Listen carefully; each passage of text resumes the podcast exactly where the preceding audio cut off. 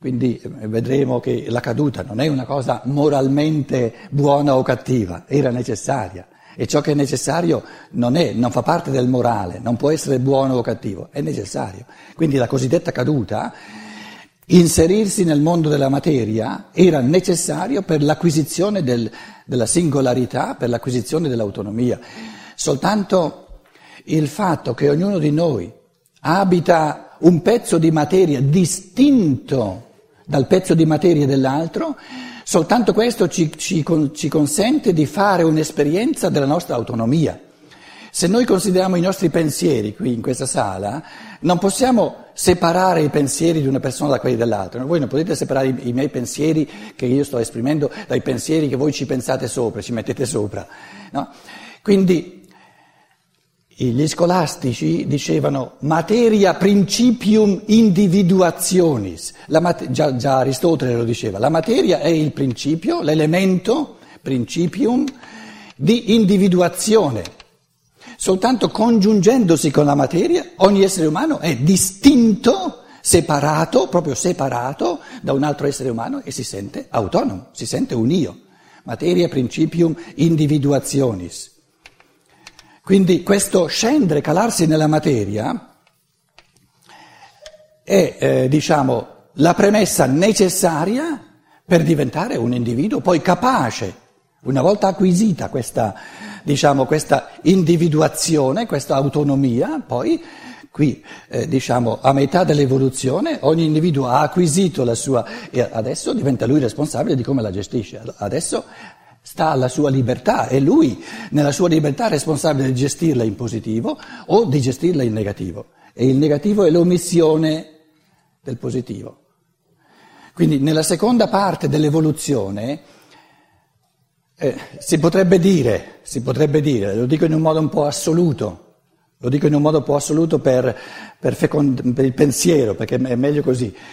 Nella prima parte dell'evoluzione il peccato non è possibile, perché si è ancora bambini non si è eh, liberi ancora, e nella seconda parte dell'evoluzione l'unico peccato che esiste è quando manca il bene. E lì va bene la parola, l'ho detto anche altre volte, la parola italiana, che peccato. Cosa intendiamo dire in italiano quando diciamo che peccato? C'è qualcosa che non va, no? Manca il meglio. Che peccato. Quando noi diciamo che peccato, non intendiamo dire che c'è qualcosa di, di, di negativo, intendiamo c'era uno, un'occasione, c'era qualcosa di bello e mi sono perso l'occasione, che peccato. E questo, questo concetto del peccato è il più bello che ci sia, perché è il più, quello più giusto. Quindi, ripeto, nella fase infantile di preparazione non è ancora capace l'essere umano di fare il male, il peccato è il male morale. Quindi non esiste qui il peccato morale, non è ancora capace di bene o di male l'essere umano. Nella seconda fase dell'evoluzione il bene è, il bene morale è la realizzazione dell'umano, in senso però individuale in ogni essere umano, e il male non è qualcosa di brutto, il male è l'omissione dell'umano. Quindi, in un certo senso, lo accenno soltanto, altrimenti ci porterebbe troppo lontano voler fare tutta una, una disquisizione sopra. Eh, noi, se, se volessimo eh, marciare pulitamente, diciamo, in, in fatto di morale, quando intendiamo dire che qualcosa è moralmente cattivo, dovremmo, avremmo il dovere intellettuale di, di, di mostrare che facendo questo, eccetera, viene omesso o viene mortificato una parte dell'umano. Soltanto nella misura in cui evidenziamo un qualcosa di umano che viene o omesso oppure impedito, che è una variazione dell'omesso, una, una, una, diciamo, un ricalco ancora moralmente più pesante dell'ometto, perché finché io ometto io stesso è un livello del male, ma quando impedisco all'altro la realizzazione dell'umano è un omettere doppio, ometto in me e impedisco a lui. Comunque, eh, diciamo, la, l'affermazione che qualcosa è un male morale è intellettualmente pulita soltanto quando ci sforziamo, perlomeno ci sforziamo, di evidenziare dov'è l'umano che viene omesso o mortificato. soltanto nella misura in cui c'è un frammento di umanità che viene omessa, quindi non viene realizzata, o viene mortificata, soltanto allora abbiamo il diritto di parlare di, morale, di, di, di, di male morale. Quindi, strettamente parlando, se, se vogliamo essere eh, un pochino, come dire, precisi nel modo di, di, di, di considerare le cose, un male morale che consista in qualcosa che si fa non esiste. Esistono sbagli, ma uno sbaglio non è un male morale. Uno sbaglio significa ho provato in questa direzione, adesso vedo che saltano fuori fattori che non potevo conoscere prima, eh, per cui mi dico no, no, no, no, cambio, cambio rotta o cambio... Quindi uno sbaglio non è un male morale. Quando è che uno sbaglio diventa un male morale? Quando lo ripeto, ma quando lo ripeto non è un male morale perché io lo ripeto, ma è un male morale il fatto che ho omesso di imparare la lezione. Ecco di nuovo il fondare il male morale sull'omettere. In quanto io ho dormito, non ho capito che cosa lo sbaglio mi voleva dire, ho omesso di imparare ciò che lo sbaglio mi voleva insegnare, e questo omettere di imparare ciò che lo sbaglio mi voleva insegnare è male morale, perché avrei potuto evitarlo. Non era necessario che io dormissi. E il dormire è un omettere dell'umano, perché l'umano lo vivo nel star sveglio, non nel dormire. E, e ci rendiamo conto che siamo ancora un po' lontani da questa morale così tutta positiva, e però è la morale del futuro, altrimenti non... Allora diciamo, perciò è, è, molto, è molto serio, cioè molto eh, onesta, se volete, da parte mia, no? questa, questa inesorabilità, in un certo senso, che il criterio del, del bene morale è la realizzazione dell'umano, e il criterio del male morale è l'omissione dell'umano. Ero partito da qui, esseri spirituali scendono giù verso il mondo della materia, quindi diciamo eh, essere spirituale, la creazione in Dio, l'uomo in Dio. Prendiamo anche l'uomo insieme, l'uomo era in Dio, però sono tutte, sono tutte diciamo, eh, affermazioni stratosferiche, astratte, perché non, noi non viviamo a questi livelli, no? Adesso arriviamo, man mano che arriviamo giù, capiamo di più le cose, perché eh, parliamo di ciò che, che, che, dove abbiamo l'esperienza, dove abbiamo la percezione, dove ci capiamo subito. Un essere spirituale cosa fa? Crea, perché un essere spirituale pensa, ama e vuole e fa, crea. Quindi la prima, la prima cosa che, fa, che, che il creatore fa è crea, e la creazione è autoespressione, si autoesprime. Quindi Dio Padre, finché sta zitto, eh, sta zitto. Non c'è nulla da dire, finché sta zitto non c'è nulla da dire. Come ha cominciato il tutto? Che ha aperto la bocca. Ha aperto la bocca e ha fatto sentire la sua parola. Logos, logos è la sua parola. Verbum. In altre parole, la divinità creatrice, che è l'origine di tutto, ha cominciato a esprimere, premere fuori, esprimere ciò che aveva dentro. E che cosa ha dentro la divinità creatrice? Mondi all'infinito. Però no, comincia a narrare il Logos, è il Padre che nella parola dice la creatività, ciò che è dentro. Quindi la seconda, il secondo livello della creazione è l'autoespressione, l'autocomunicazione, l'automanifestazione. E il figlio, se vogliamo, no? Padre e il figlio. Qual è il terzo gradino? Prendiamo un artista, no? Un artista è un essere spirituale. Mi comunica con la parola che tipo di sinfonia, se è un musicista, che tipo di quadro, che tipo di, di, di, di no, che tipo di, cosa c'è nella sua fantasia creatrice. Me lo dice, mi parla con la parola. Al terzo livello abbiamo non soltanto l'autoespressione con la parola, allora qui il numero uno è maggiormente a livello del pensiero. il due è maggiormente a livello del sentimento, adesso comincia a operare l'operatività. Dio crea, lo spirito creatore non soltanto dice qualcosa manifestando ciò che ha dentro, ma comincia a fare qualcosa. Dice, Dio dice e Dio fa. È diverso quando io sento l'artista che mi dice ciò che ha in mente, ciò che ha nella sua fantasia, è diverso quando lo vedo dipingere.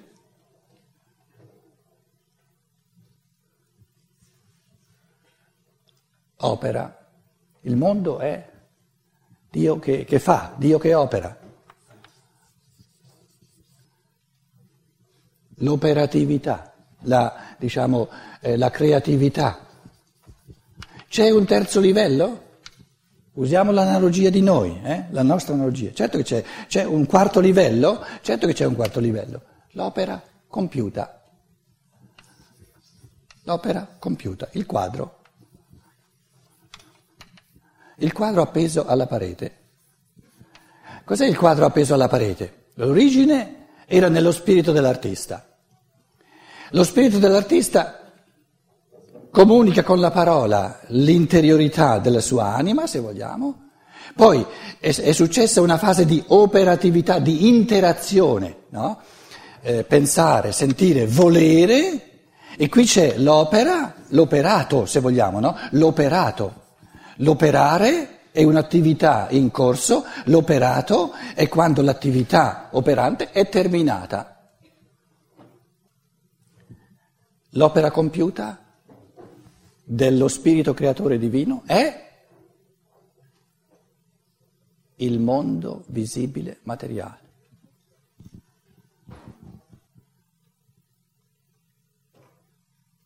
Ciò che noi chiamiamo materia è il punto del cosmo dove la divinità si ritira.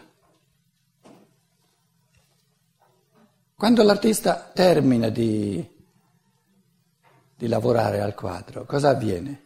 Dice: io ho finito, adesso tocca a te.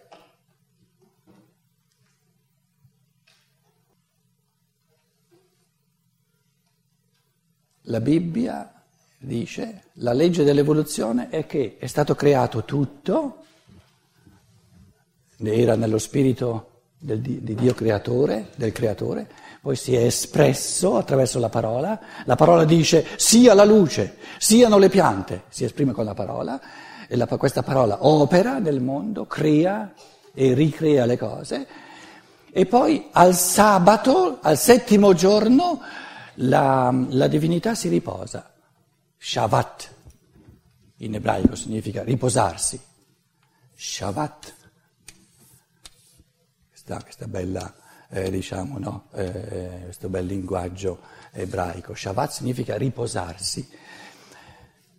Nell'opera compiuta, l'opera compiuta è la divinità che si ritira per, la, per fare il posto alla libertà dell'uomo. Adesso il mondo viene messo nelle tue mani, fanne te quello che vuoi. Se la divinità fosse talmente all'opera nel mondo che, che, che, che noi non, non avessimo la possibilità di vedere nessun'opera compiuta dove, dove l'artista si è un po' ritirato, se non si ritira dalla nostra parte noi non, non possiamo cominciare a fare qualcosa noi. Il mondo della percezione, ogni percezione è la divinità, lo spirito divino che mi dice tocca a te, tocca al tuo pensiero, farne quello che vuoi.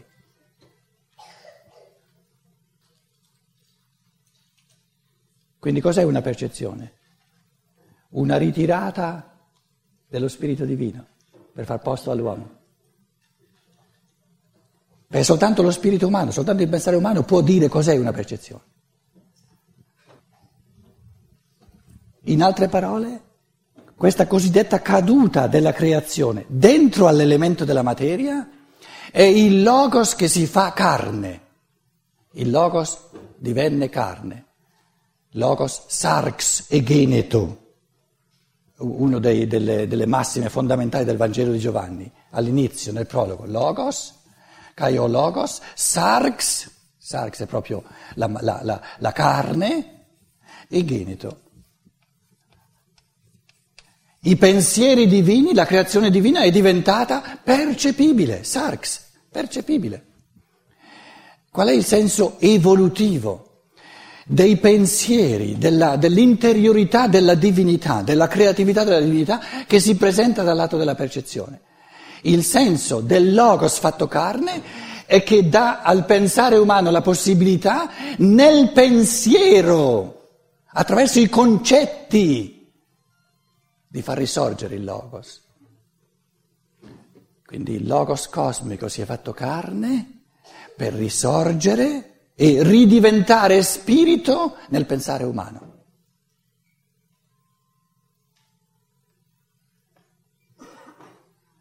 E in questo lavoro di far risorgere nell'umano, nel pensiero umano, tutti i pensieri divini che si sono, che si manifestano esteriormente nella percezione, questo è il divenire uomini, la realizzazione dell'umano. La realizzazione dell'umano è ripetere nel pensiero e nell'amore umano la creazione che è diventata percezione per rendersi pensabile e amabile all'essere umano. Quindi non c'è nessun pensiero divino, non c'è nessun atto di amore divino che la divinità si sia tenuta per sé, ha offerto tutto, ogni pensiero, ogni atto di amore come prospettiva dell'evoluzione dell'uomo. Però l'uomo deve avere la possibilità di omettere questa realizzazione, altrimenti non sarebbe libero, sarebbe costretto a farlo e allora mancherebbe proprio il meglio, il più bello. Il mondo fisico, il mondo della materia, è la somma dell'attività artistica creatrice della divinità come opera compiuta da cui l'artista divino si ritrae per lasciar subentrare l'essere umano che fa di questa opera morta, di questa opera compiuta, il punto di partenza per la sua creazione.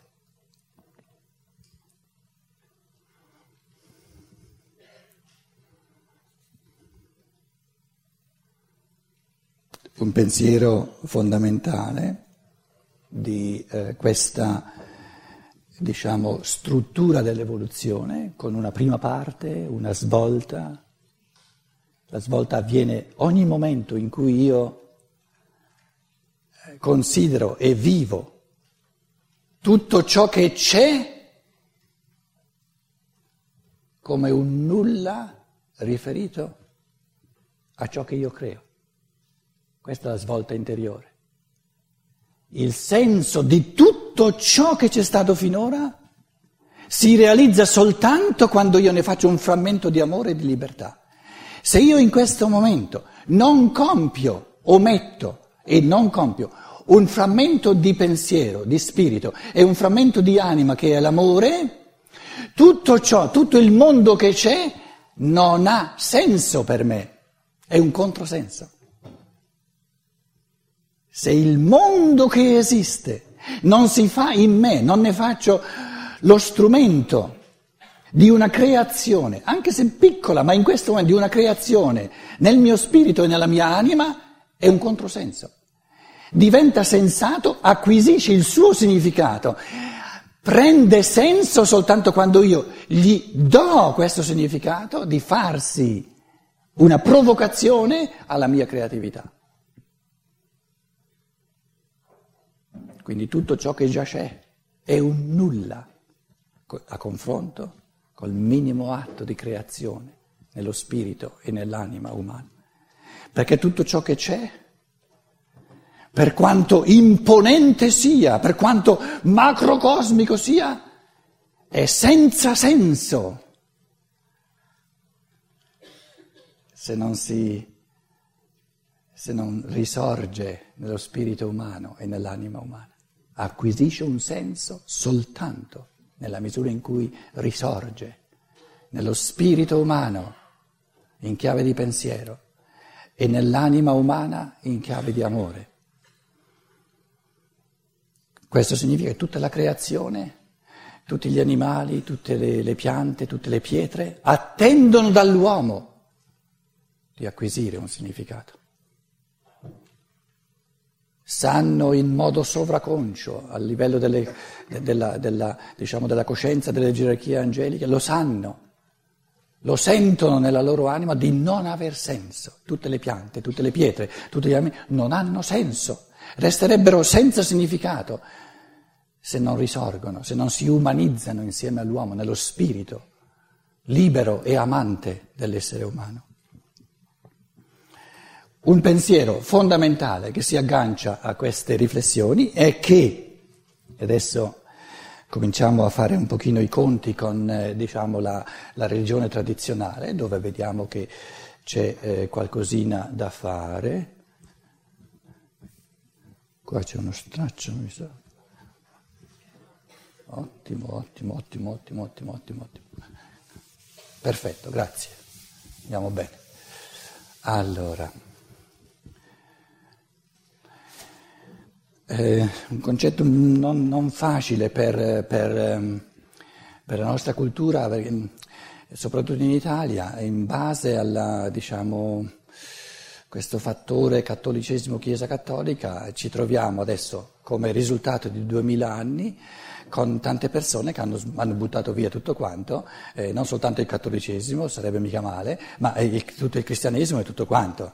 E, e, e se uno, se uno eh, butta via il, il cosiddetto cristianesimo e dice no, non, non, non mi importa, i conti non tornano, perché il cosiddetto cristianesimo è proprio l'articolazione dell'umano, la più convincente che ci sia, perché è la più micidiale che c'è. Non c'è un'altra alternativa alla, alla, a, diciamo, al presentarsi del fenomeno umano.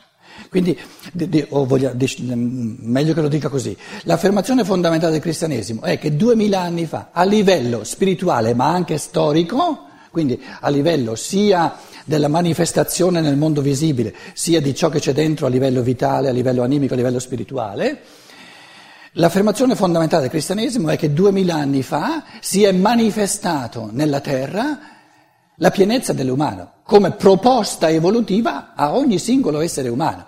E questa è questa affermazione che vogliamo, che vogliamo un pochino adesso affrontare col pensiero.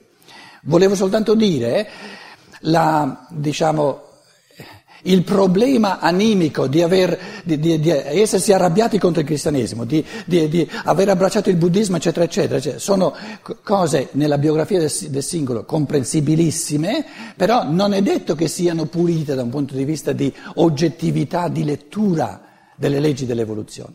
Quindi sto, sto ehm, appellandomi a un minimo di, di apertura, di spazionalità, di... di, di come dire, cerchiamo almeno, adesso che io cerco di esprimere qualcosa di fondamentale, di lasciare da parte i preconcetti, questo voglio dire.